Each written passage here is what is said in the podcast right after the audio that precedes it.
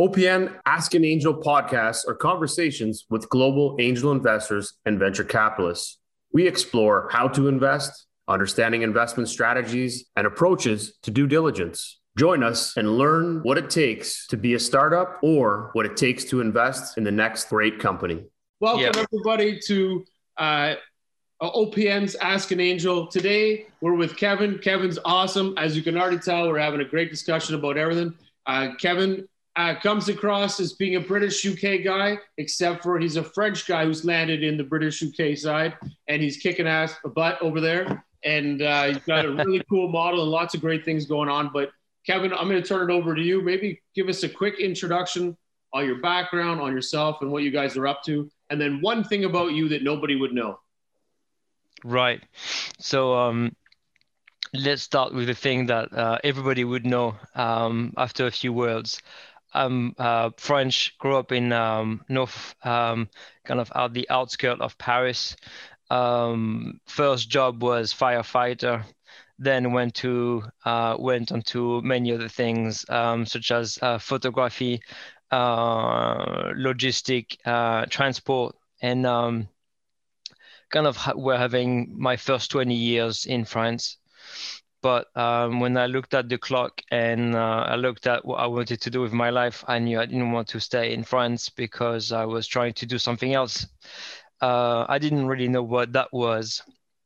And I was super lucky because um, uh, one of my best friend, uh, who was um, much older than me, and still is, um, was married with an amazing woman um, from Indianapolis in the US and uh, she's American. Uh, she comes in France. Uh, I think it was around uh, 28, 29. Uh, so 2008, 2009, and um, and then uh, what I was um, telling her was like, well, I'm looking at doing something else, and I wanna, you know, I wanna see what the US is like and then she says well why don't you go and uh, you know stay sometime in indianapolis you know have you know my family and my friends you know taking care of you you go there. I did not speak english. I was um, i was just uh, you know barely speaking french i suppose. Anyway so i landed i landed in london in uh, in indianapolis in uh, 2010 and uh, started to work for remax in the us so in um, in uh, real estate and did this for um, a few months. Started to uh, kind of pick up you know the the keywords to uh, sell houses and and some stuff. But it was very much kind of um, mind opening because the us mentality for me was completely different than the work environment i was used to. So i've literally kind of um, i came i came completely changed uh, when i was back to france. And I, I, did, I, I knew i didn't want to stay there still so um, I went to Australia, uh, applied to business school, went to Australia, and uh, uh, again that was a bit far away from uh, from um, the family and stuff, but it was amazing experience working with, uh, well, studying alongside amazing students from all over the world. Uh, and you get addicted to it. You get addicted by being surrounded by people who come from all diversity backgrounds, all sort of um, classes and you, you know you, you, just get you know so addicted to it. So um, in 2014 i landed in london. Uh, it was for me two hours uh, from um, where my family was. And um, i'm studying i'm studying economics. And uh, after two months um, studying one of my lecturer comes and one of my lecturer comes and says well i'm starting a business right now. We are you know a media company working in in the financial services industry. Do you want to come and do it with me? So um, i started kind of um, taking off a, um, a small startup um, basically taking the business off the ground to, trying to raise a bit of money building the network doing some business development marketing kind of touching everything when you are doing a, a small startup and I end up building a great network of active allocators. So typically family offices, hedge fund managers, emerging hedge fund managers, and so on. So I, I ended up building this network, which was um, kind of almost like a gift for me because I knew nobody in London when I landed in 2014. I didn't here because I was following my, you know, a love, or I was I didn't come here because I, you know, I didn't I did not know what to do. I just came here, and uh, I was just building this amazing network between Monaco and um, and London. And uh, you know so lucky as um, as is always you know the case when uh, you know in your career luck is always you know a big part of your success. I met a guy who says look i'm taking over the uh, ceo of microsoft ventures role and uh, and i'm like oh wow that sounds like an amazing you know uh, place to um, you know to be especially when you are in 2015 when there are not a lot of incubators and accelerators. I mean, they're just starting. I mean, it, it becomes to flourish like mushrooms. It becomes to start like mushroom, but it's still the very beginning. And there were not a lot of corporate venture um, arms and a lot of uh, corporate uh, accelerators as well. So then he t- he grabs me and say, "Look, I'm looking for somebody who wants to come and build a network, uh, build the brand, build a network, and support the portfolio companies for Microsoft. And that's how I ended up in Microsoft at the end of 2015. Uh, super lucky, um, backed by an amazing man who just believed that I could do the job, really. So um, I built a network for Microsoft for, for, for four years at the back of this. So worked pretty much with um, 200 companies uh, for five years. Um, get to work alongside the leading VCs and uh, get to understand a bit more about how that world works because I'm new to it, right? I mean, 2015, 2016, I've never raised money from VCs before. You know, I barely understand how that works. And for four years, I had, you know, the chance to put a microscope on how VC works, how they create their deal flow, how they do the how they do their due diligence, um, how how what makes them choose a company and i learned this for four years intensively i just do crazy hours and you know and you know and working during the weekends and meet everybody i can because for me this is kind of a massive extension to, you know of my of my business degree if you like i'm learning so much from some of the best um, angel investors and vcs and then um, I enjoy it. You know, I create the ecosystem. I bring people together. I connect the dots. That that's what I do. Um, and then um, all of a sudden, one of the research I'm involved um, at one of the research piece I'm involved at Microsoft kind of led me to work with um, London School of Economics, uh, the Open University, and Nesta uh, Innovation here in the UK. And the, the goal of that research was to study the impact of incubators and accelerators, which is, again, it was for me uh, an amazing opportunity to learn the limitations of incubators and accelerators because there are so much of them, right? There is about, back then, there was 125 incubators in, in, um, in the UK and about 250 accelerators.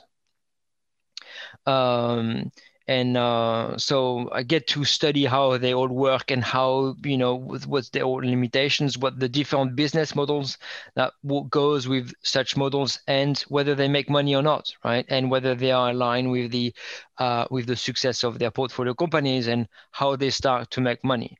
And all of a sudden, for me, then this picture became complete. I knew precisely how a company would raise their first 50k check and what kind what kind of terms they we should go um, they should go for and uh, where to find that money and what kind of investor. You don't want to take the money from right up to kind of you know working with companies that close 110 120 million from large us investors doing you know uh, series b rounds. So so i've covered all of this um, and um, you know spent a lot of time into the details of that and also looked at how those companies were emerging and supported by the economy by the ecosystem as a whole.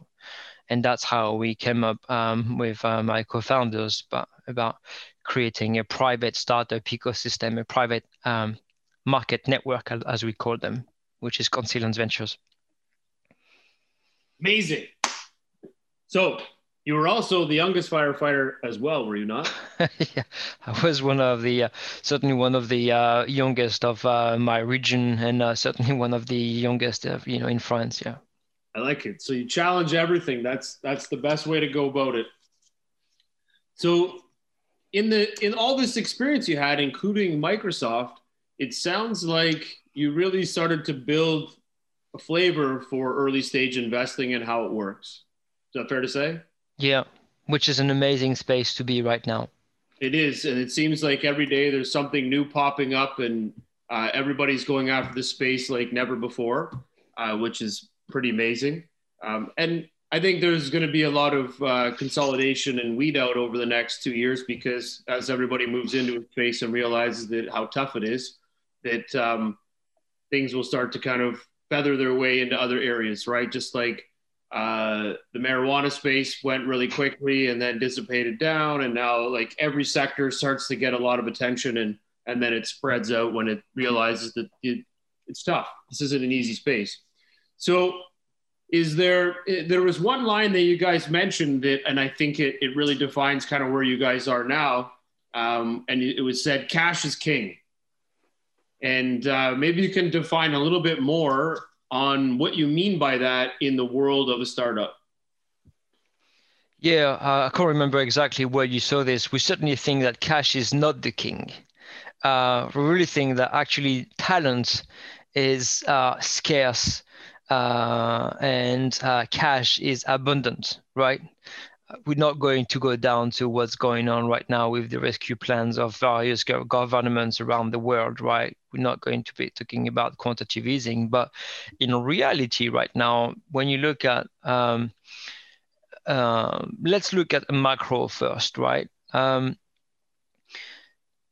governments right now know that the only way to grow their GDP is by investing in entrepreneurship and innovation right? Because that's the real economic tissue, right? It's 95%, 97% of the economy is small and medium businesses, right?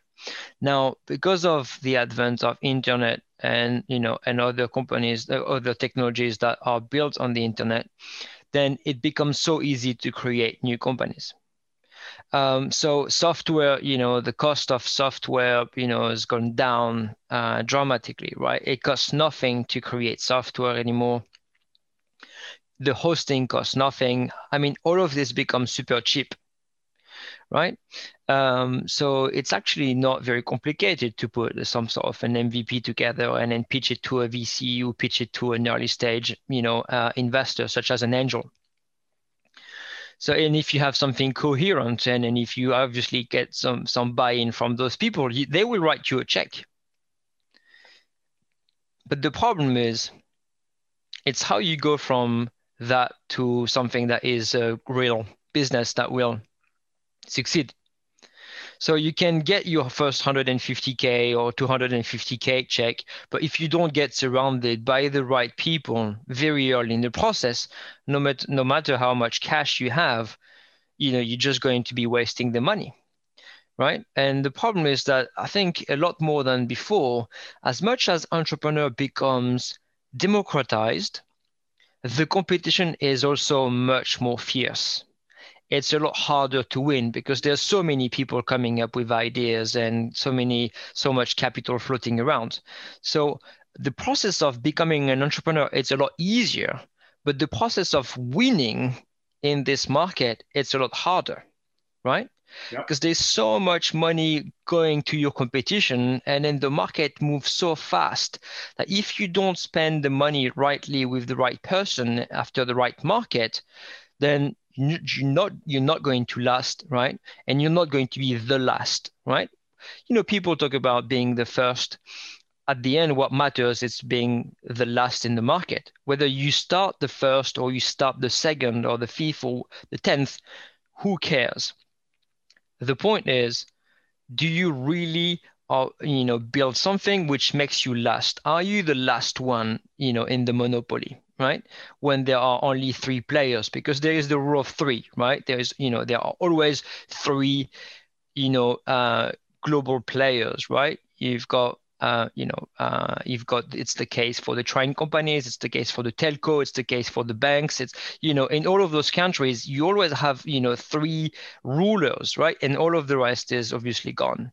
So you know, finding the money from angel investors, it's obviously good because it gets you going.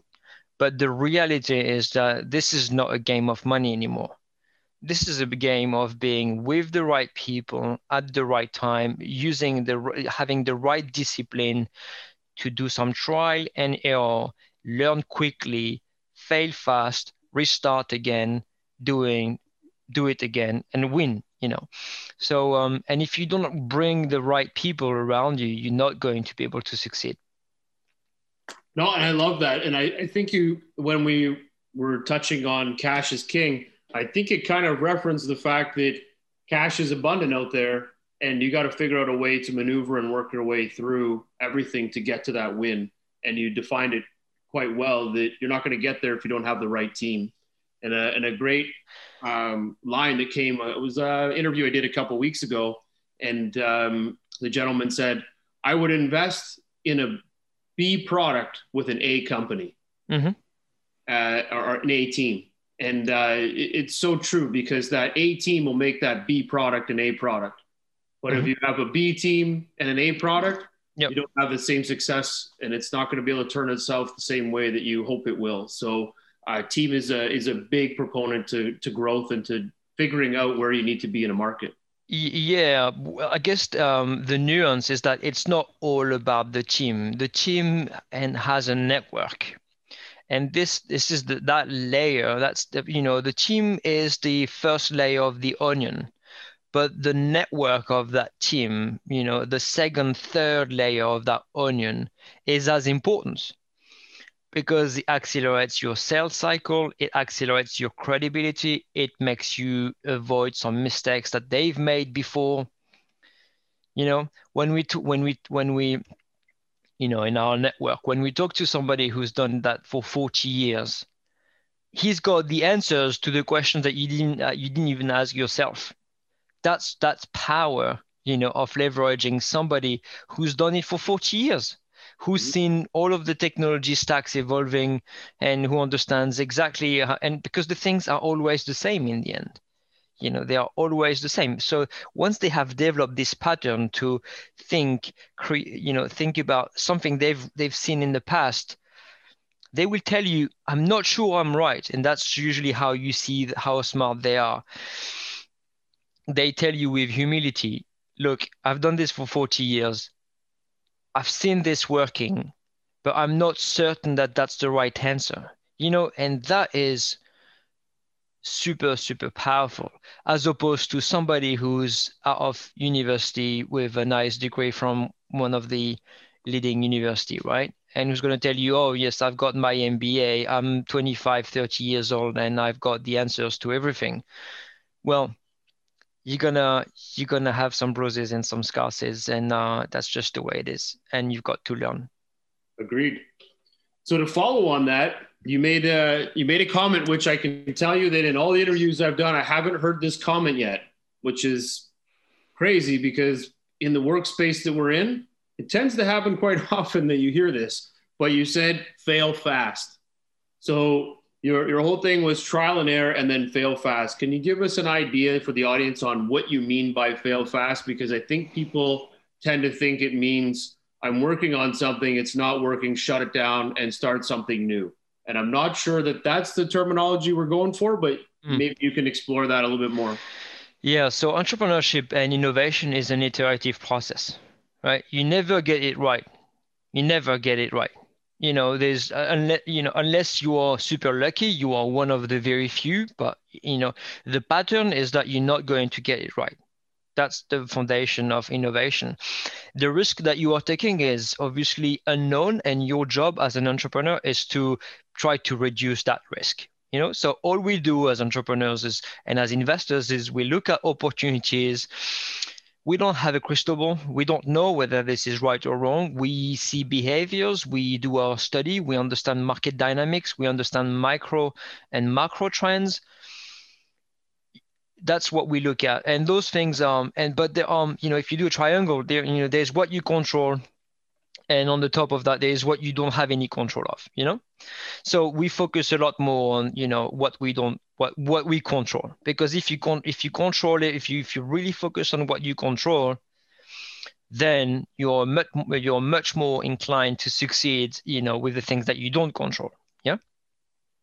So you know um, fail fast here means how quickly can you learn that's pretty much what it is. How quickly can you learn? If you're really learning something which is wrong about what you're doing what it is that you are what what are your actions that you um, you know must take in, in order to make a decision?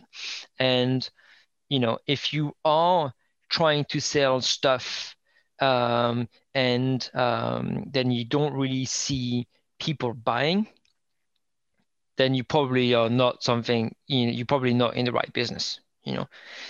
So fail fast here means, and that's very much one of the big challenge that you know entrepreneurs are facing it's because it's a lot easier today to find money from angel investors and early investors than from customers yeah, a lot easier super easy, in fact. You know, especially when you are here in the UK, when you have massive, uh, you know, uh, you know, a, ta- a massive tax incentive, where you know, you know, the investor in the end, the the SEIS and EIS investor is only taking thirty percent of the risk. You know, bottom line is thirty percent of the risk. You know, you invest hundred k, worst you lose. You know, it's not even thirty k. But if you so so that's you know and that's against you know it's great because it helps people to it helps you know people to get going and it creates jobs uh, but yeah. the problem is that all of a sudden startups then become almost like um um you know lifestyle because it's so easy to put up a you know a, a, slide deck together and then kind of do a nice hockey stick curve saying this is our business model but you know the reality is much harder so um so that's what we're saying. Fail fast is like validate that you have buyers as soon as you can. And so long as they have not put some money and then they're not supporting you, and they don't need to be 1,000 people, right? You know, you can find 10 people who give you, who write a small, you know, uh, check for buying the product, you know, that's pretty much what and if you don't fail if you don't find this you know if you don't find this small group of lovers early early adopters then what it is that you should do in order to you know in order to do that. And if you are in the right in the wrong direction just just you know fail. Give your money back to your investors. There is no harm of being wrong because they are aware they are aware that this is risky. They are aware that this is that you not you don't know what you're doing. You think you do and you have to be a bit you need you need to you need to be a bit convinced about what you what you are after. But in the end if you really don't see the early, early signs of success just give your money to you just give your money back to your investors you know? And I'm don't believe sure anybody giving money back but um in in uh i think overall it does sound good but you're right. It, it's a shift and it's a movement that as you're building your company you're pivoting you're testing yes. and there's a position where you have yeah. to make a decision. Can you double this business? Can you four times this business? If you can't then how do you move into a direction where you can? Exactly. There's exactly. There's so much value in humility here. If you go back to your investors and say look i you know i've taken your 10k check. I'm only able to give you the 5k check because i've spent of i spent half of it to prove or disprove that what i was doing was right or wrong. I'm now i now know what i've learned I, I know my lessons. I'm going to give you my, I'm, I'm going to liquidate the company. I'm going to give you what's left. You take it. Next time I come back, I'll tell you a bit more. I'll have, I've, I'll have learned and I have much more chance to succeed next time. So I'm, I'll be more inclined to raise money again because I know that I will have created trust with somebody. You know, I like that. No, that is that is very valuable. If you could get entrepreneurs to think that way and go to that direction, hey, you know what? You've got the money there. If you're going to be able to make the right hypothesis and and build it out into a business, and if you don't, figure out where you can make that change. And if you can't, then fail exactly. and start something new, but bring something back to the investors that show, hey, they paid your time to do this. now move on to something else that may be more constructive. And you'll probably find that that investor that came in the first time will come in the second time because they're going to see that you were true to your end goal exactly stuck behind what you're doing. So I love that. That's uh, um, I guess we can preach it, and hopefully, maybe some startups will see that as a, a way to test. They're getting paid to test a theory, and if that theory works, then they're going to be able to be successful, and they have a great team of investors and uh, other people supporting them. So that's great. So on this journey, and I've read a bunch of different things that you've written and you composed around this. So maybe you can share a little bit more about how you envision and see a startup going through this process. Um, because you're kind of in a way you're trying to change the way VCs work and the way that they fund early stage companies. So how does that look to you if I start a new company and I come to you, Kevin, and I say, Kevin, I got this great idea. This is what it is. How do you see the journey for me from raising funds? Yeah. So um, from from your point of view, and I'd like to go back to uh, your point still about um, you know the way we see VCs moving forward is that um, you know VCs are um, great on their own right. They do what they can with the model that is suited for purpose, right? Yep. So essentially, just to do a quick parenthesis on this, is that um, they invest a bit of their money. They prove they can find good companies and show some and some some track record. They set up a fund, they raise the fund, they deploy the fund, they liquidate the fund. That's pretty much 99.9% of the VCs on earth, right? Um, but they are super small teams, and um, we know that some of those ones they see so much deal flow that they are struggling to see that deal flow and curate that deal flow properly and make sure they obviously do the proper due diligence because what's on the website and on the pitch deck is very often different from what's you know uh, on the code base or what's on the bank account or what's on the customer pipeline yeah. Um, so there is a lot of due diligence and due diligence is super key here to be a good investor at seed. You need to put your emotions away. You need to tell i don't like this entrepreneur even if you do. You need to you need to be so controversial. You need to be like i you know almost like bipolar. I like it i don't like it and always find reasons not to like a deal. And uh, and then that is that is going to be a gift to you because you're going to be spending so much time into the details that will make this business um, kind of work or not. Yeah. So having said that we think that all vcs are going to be forced to effectively spend more time with the companies that they enable they they they, they back right? Uh, if you look at the best VCs on the planet, you know, the A16Z and the Sequoias and the Benchmark, they all have teams working with their portfolio companies. They do not, they try to reduce the, uh, the uncertainty by being super hands-on. They are, they are large funds, they manage billions, you know, but they are super hands-on. They still have lots of people on their uh, uh, payroll, and those are some of the best. And they work with the portfolio companies. They just don't deploy cash and come for uh, you know they uh, to the come to the next board meeting asking you how you, how fast you are growing, right? That's very much what, what all VCs should do. But the reality is that the model is so so limited. So you as an entrepreneur trying to raise money today what's super important is that you define precisely what you're trying to achieve yourself, what you're trying to prove as a company, right? What it is. Is it your first revenue?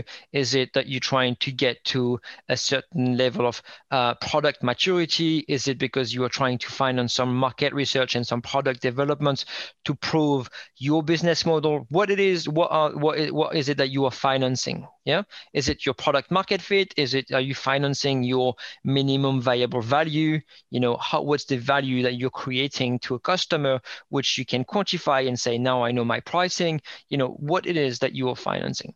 And truth is that money is not going to give you that. You know money is just going to give you the fuel but you still need to find the right you know the right direction and obviously the the, the, the vehicle to get there the vehicle being the team being your operation you know being all of that.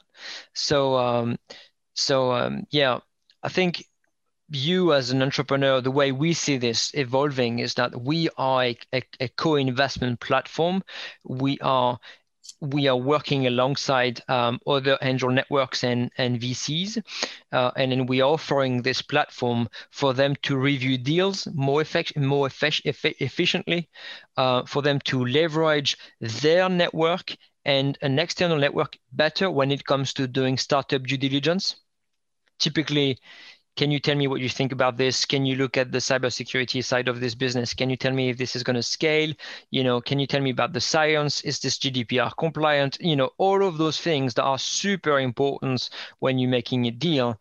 Um, then you really want to make sure that you've got a, good a good network around your deals when you're before investing in because they you can't see you can't know everything yourself. You just cannot. You, you can be you can have great gut feeling and you can write a check and be super lucky but those are exceptions not the rule. Yeah?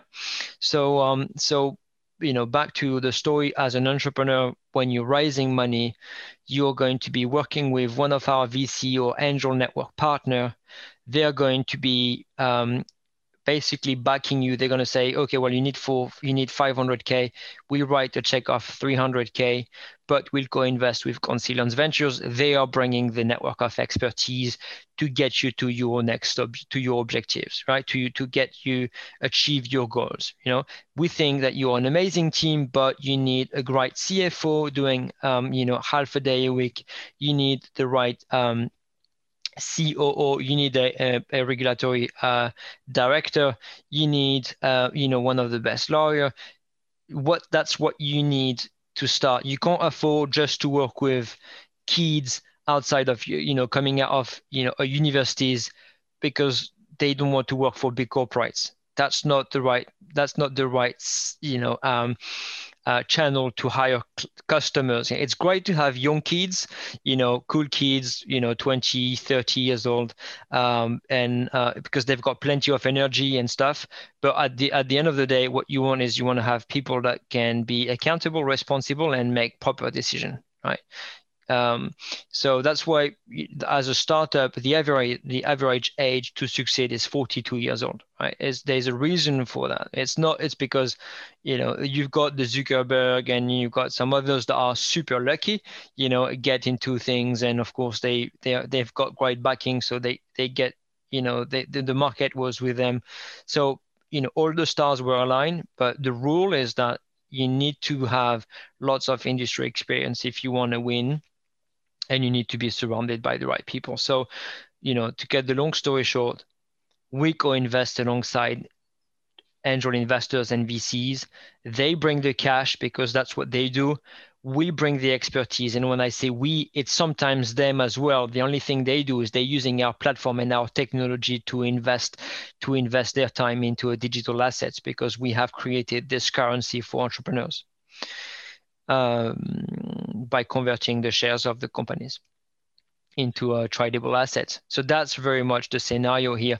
Now we offer speed at the back of this because not only you work with the right expert at the beginning, you know, we've got the former CEO of uh, Firefox, we're talking to uh, the former CEO of HP, we're talking to uh, uh we, one of our investors, the former CIO of Santander Bank. Those guys, they have 20, 30 years experience. They don't bother much working for 1,000 pound or 2,000 pound a day. That's not what gets them out of bed you know. What excites them is that they are building something super big that is going to turn lots of money in five ten years. That's what excites it that's what motivates them. And also because they enjoy being um, uh, you know uh, involved in complex challenges as well. So all of this is nothing about money as you can tell which is where we come from. No i like that. So in there is there is there a different journey than you're taking from a pre-seed to a seed to a series a? Uh, if we start with with yourself yeah. do you change the dynamics of this now because yeah, of it's, guys invest? It's a very good point. Actually you can uh, you know since we enable startups to um, convert their shares into a currency to have access to a curated network of experts effectively what you can do the, as a result is that you can break down the uh, fundraising cycles into small chunks instead of going after big big uh, rounds. So as an example instead of starting you know a seed round at two or three million you know european you know average um, you know seed round size you would um, you would basically get going with 250k you convert your shares you can you convert 250k worth of your shares into this currency you you pay some experts and some of your employees, some of your teammates, whoever, to get to the next sprint. What do you try to prove in the next six months? You raise that in six months. You have proven X, Y, Z. Your valuation is higher. Your risk is lower. You raise again 250k a uh, much interesting much much more interesting valuation because you have there is the business so all of a sudden, as an entrepreneur, I I earn on the valuation because I don't get to spend my equities at the wrong valuation. Something that young entrepreneurs don't understand is how equity works. Mostly, most most most entrepreneurs we talk to, they don't have a clue about what the importance of good equity management. No clue, um, and um, even some of the serious even some of the more mature entrepreneurs because this is this is an art on its own. Is understanding equity management is king for an entrepreneur. Um, so in the end entrepreneurs working with Consilience Ventures they get they get a better deal than if they're raising the next 18 months of cash flow because when they you know when they raise 18 months of cash flow you know 10 or 12 months later this round they are still pen, they are still spending their equities that they you know at the price at which they raised you know 12 months ago although the business is completely different because young startups are changing you know high growth companies are are different every 6 months you know every 6 months you are a different company. So why do you need to raise 18 or 24 months of cash flow if you know that six you know six months six from six months from now you're going to be a very different company right? Why would you not be smart about this and just raise your next six months and the reason why today it's not done it's because it's bloody hard to raise money. It takes six nine months already. So when you do this for six nine months you want to do it only for 24 months 18 or 24 months because that's only what makes sense because you don't want to keep you know spend your time doing this. But if you really focus on building your business and you really get your product right and you really get your team right and your exec team right, and then you go after a big market, then you should be raising as little as possible and then do it again very quickly you know and and and, you, and that's how we breaking we breaking this cycle down. You know there's something emerging here. I mean it's it's been around for a few years now but there was no seed you know at the time of the amazons or the you know there was no seeds. It was series a right away. And then you had seed and then now everybody's talking about pre-seed. And now, in, now everybody's talking about pre-seed, seed, pre-series A. So as you can tell, the the, uh, the, the you know the fundraising cycle is shortening. Right? It's shortening um, and and of course then you re, you know you raise a series b and series c and, and then you take your 25 million in the bank and then you expand so growth money it's still roughly the same you know as is unchanged but the whole launching and growth phase you know the early days of the growth of the companies is completely you know it's changing and we want to do micro financing for companies not pre-seed or seed but just your project, get it, prove it, show us what you've done. And we do this alongside other VCs who are themselves writing money and of course writing checks and of course benefiting from the um, process of de-risking those businesses and investing at the right valuation for the right risk instead of just benchmarking. No, I love it, and and I wholeheartedly agree with you that you know companies will come to me and say they're raising a million and a half dollars on a, a pre-money valuation and pre-revenue, and I'm like, well, why wouldn't you raise five hundred thousand and show what you can do, and then come in and do another race and another race and just keep doing micro raises because, because you're pivoting and changing. You don't. You're not.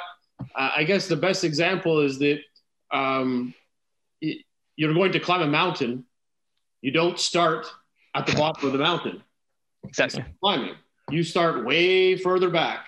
Exactly. there's 15 trails that will get you to the base of the mountain. Exactly. We're going to pick the right trail that gets you there. So keep doing the things you need to to get there. And then when you get to the base of the mountain, there's maybe two trails that will get you to the top. And you've got to really, at that time, you got to focus, hire them, make sure you got the right teams, the right money, the right everything to pick the right trail because the temperature changes, the weathers are different, and you're going to go through that growth. And I think you've got to get to there first. There, there, are uh, there are some benefits, you know. There are some nuances. Is what I'm saying is that there are some benefits of raising big chunks, you know, of money. It's because it helps you to attract, you know, some talents that would not consider you otherwise. But I think this is very much where finance is changing, is that the best people are not looking for money anyway. They're looking for real skin in the game. Correct. Yeah. They want that's what the you know that's not what they are looking for. So of course, if you can say, look, you know, I've raised the you know 1.2 million, you know, um, I'm now ready to pay you 100k salary. Well, you know, you may be doing a mistake here because you, in, instead that person if that person is the best person, that person may take half in equity and half in cash because you are much more um, you know resilience cash flow wise. That's what really matters here. So um, at the end of the day if we but at the end of the day you don't want to have 20 employees on your cap table because it's a mess right? You don't want to do this so that's why you create an esop and stuff.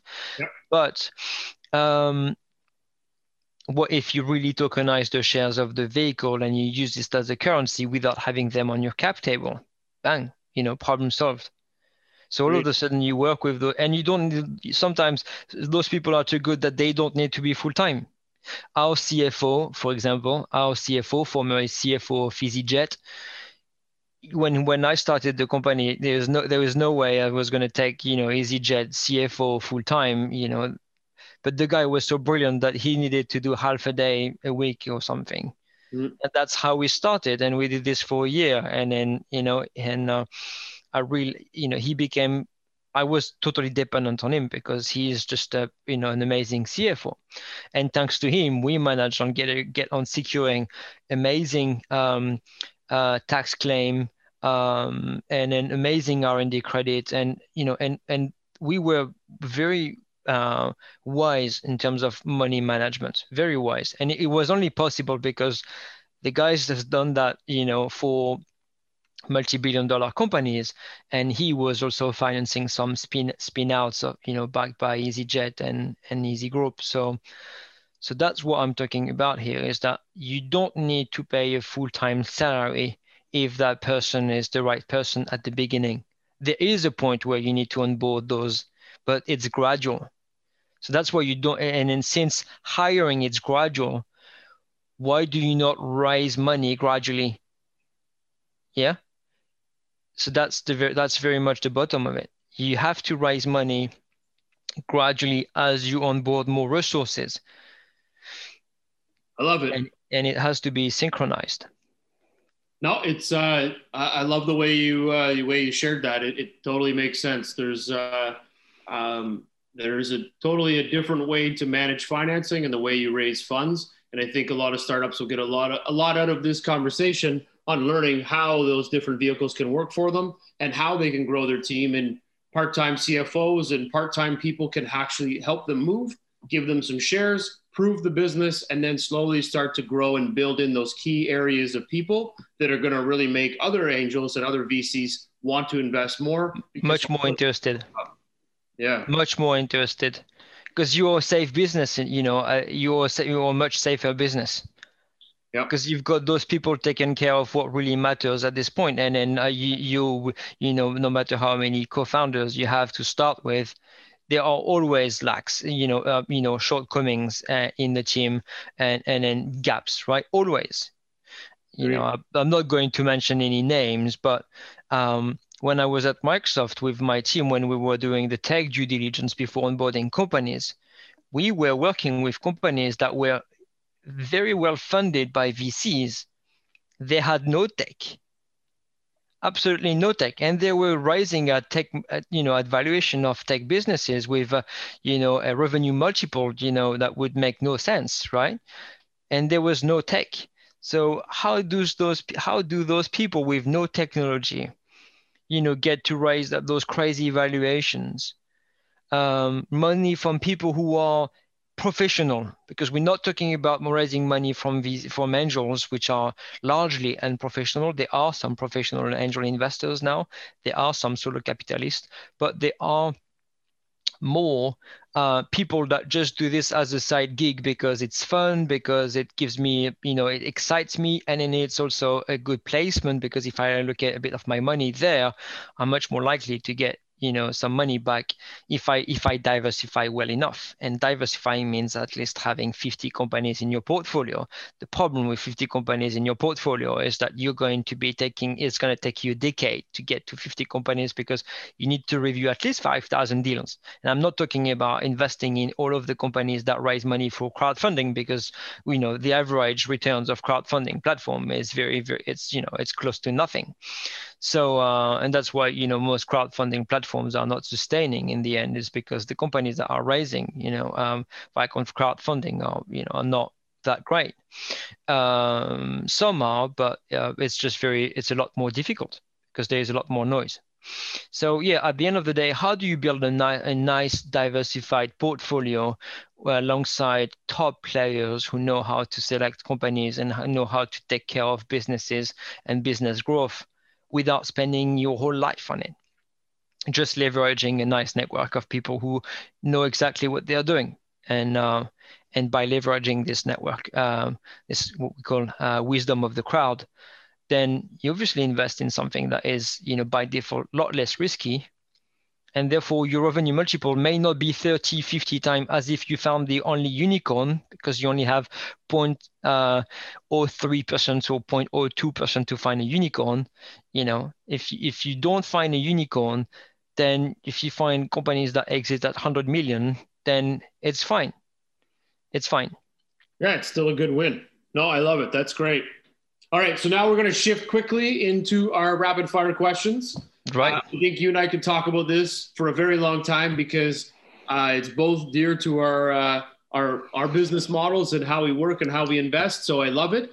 Um, but we got to jump into these questions, and then we got a couple questions to end it all off with. But right. Uh, so far, amazing. Okay. okay. Uh, what's your favorite part of investing?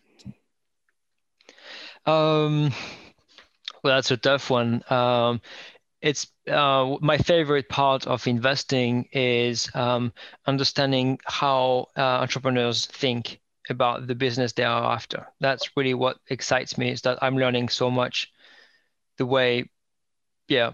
That's so that's what it is. So think about the way in, invest entrepreneurs are thinking. That's what I enjoy the most. I like it. Uh, how many companies do you invest in per year? We've uh, we've made five investment this year. We're going to be doing about 20 next year. We're building our capacity to make 100 investment a year. Awesome. Uh, any verticals that you like to focus on? We for now focus on on fintech, uh, medtech, and also uh, we also have strong capabilities in IoT, industrial, um, cybersecurity. Okay, we have a couple companies you can check out. All right. Uh, any due diligence requirements that you look for before you make a commitment? So, uh, anything that's really stands out that you got to make sure you mentioned team before, but uh, is there anything else on the paperwork side that you really want to make yeah. sure you have? Yeah, we have um, very uh, uh, disciplined uh, due diligence framework where we have about 30 data points um, per startup, but we also have broken that down into three different uh, company maturity. So we have 30 questions um, broken down into six uh, different categories that will go for, pot- for prototype companies. Uh, and you have the same for product market fit companies, or at least companies that pretend or believe they have reached product market fit. And part of this ass- assessment is also validate whether they have reached product market fit or whether they have or the, whether they believe they've reached product market fit. And then there is another set. There's another set for uh, for scale ups. So in the end, all of this is standardized, uh, and it's basically based on the company maturity. Uh, yeah. Okay with some weighting and stuff. So yeah, makes sense. Uh, do you lead rounds? We do both. Okay. Uh, any preferred terms? Do you care if it's pref shares, common shares? Uh, we are we, we are flexible on we are we are we are a flexible investor. We um for we sometimes we will you know we'll take a board sometimes we won't we're very much flexible at at the end of the day not every deal is you know all deals are different so um, we're just agile here. We do what makes sense. Okay. And do you have a follow up investment on the companies as well at a percentage of that investment? So um, at this point, we're looking at continuing investing into all our companies uh, up to um, Series B and certainly beyond, um, dep- depending on the appetite of our network. Given that we uh, we reinvest uh, on a um, performance basis. So if they're reaching certain criteria, we are investing. Okay. Uh, any companies that stand out that you want to share? You don't have to share the names, but you're more than welcome. Any companies that you think are rock stars you really want to talk about? I think one rock star in our portfolio, emerging rock star in our portfolio, is a company uh, called CheckStep, which is doing amazing work in tackling uh, um, issues around quality content, organic uh, user-generated content online. So the the you know one simple but still bad way sometimes you know simplistic you know is negative. So this is going to sound negative but enabling uh, platforms to generate fake news and fake content checkstep is is doing an amazing work there but I mean, all of our companies are super exciting. We've got company tackling private debt issues, working with uh, uh, debt uh, and insolvency uh, practitioners. So they are basically uh, doing amazing deep learning to enable the aggregation of data and then the stru- structuring uh, of data a lot more faster than anyone else in the market. We've got amazing AI for premature baby. Um, and we've got some uh, some cool tech that are just very good UX UI for wealth managers and uh, yeah, so that's so the we've got a pretty exciting portfolio. Awesome.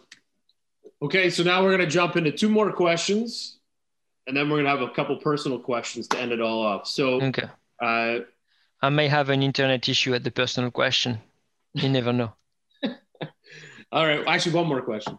So, based on all the things that you've done, everything you've gone through throughout your career to get yourselves to the platform you guys have built and the way you're investing and the way you're helping startups, is there any heartfelt story that you want to share that really defines what an entrepreneur is? Like someone that maybe went through a tough go and it succeeded, or they went through a tough go and they decided that it wasn't working and they failed fast any great story that the community can relate to?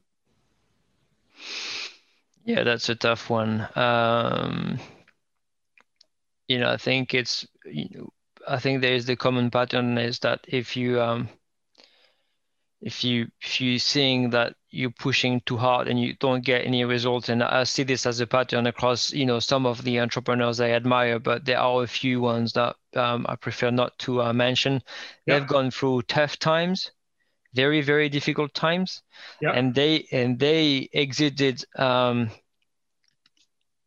in the range of $50 million and they consider this as being a failure because they were building something uh, very very big. So yes i've seen entrepreneurs suffering a lot and in um, that kind of um, i was um, uh, yeah i was um, not emotionally um, affected, but it was very hard to see how painful uh, this process of raising money was, given the size of the opportunity they were going after and given the size of the problem that they were solving. And that's one of the challenge which is some sometimes something that um, makes me really think hard about how we can change the way companies get funded. Is because real innovation at least in europe rarely get funded. Very very rarely. You, have, you don't have lots of risk takers in Europe. You have lots of LPs, mostly governments. So you have lots lots of very conservative LPs. And as a result, really innovative companies not, don't raise money from European investors, which is why now these US VCs are doing their shopping here because there is a land of opportunities for risk takers because European Europe is conservative in comparison to uh, the US but the technology and the talents that is you know growing up here is just amazing. And uh, it's just so frustrating not to see so much mo- more money uh, coming into this market because um, if you if you bring if you bring that um, capital and expertise to this this market you've got something amazing. This is the best market in the world per capita, right? Europe is the best by far, you know, bef- you know, before the US. Uh, so, um, of course, there is less venture capital money flowing, um, but the um, standard um, of living here it's very high, so people can buy.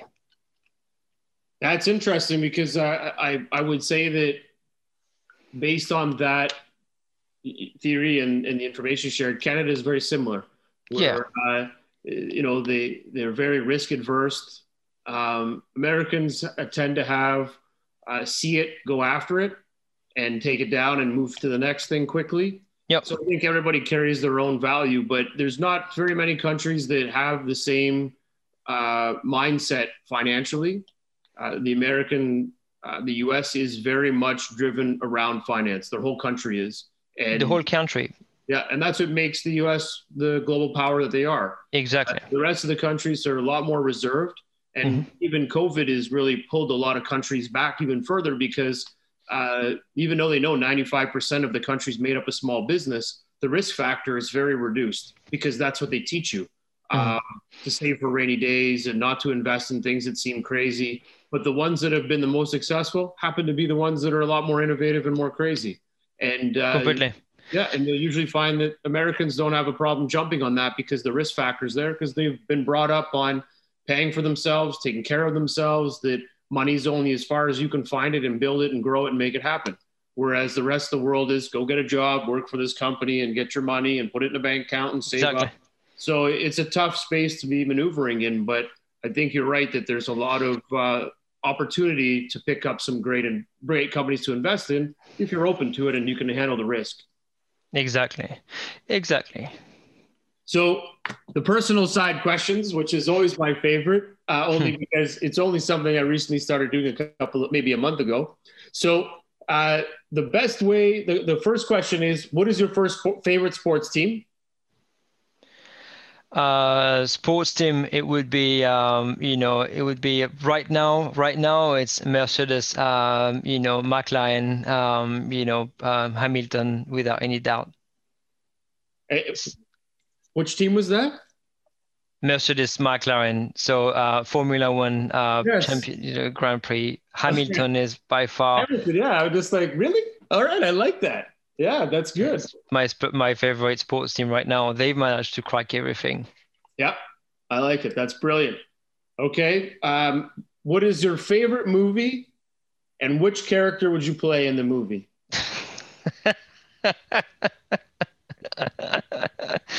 that's a funny one. what's my favorite movie? I don't know. What's my favorite movie? Uh, uh, I think. Um,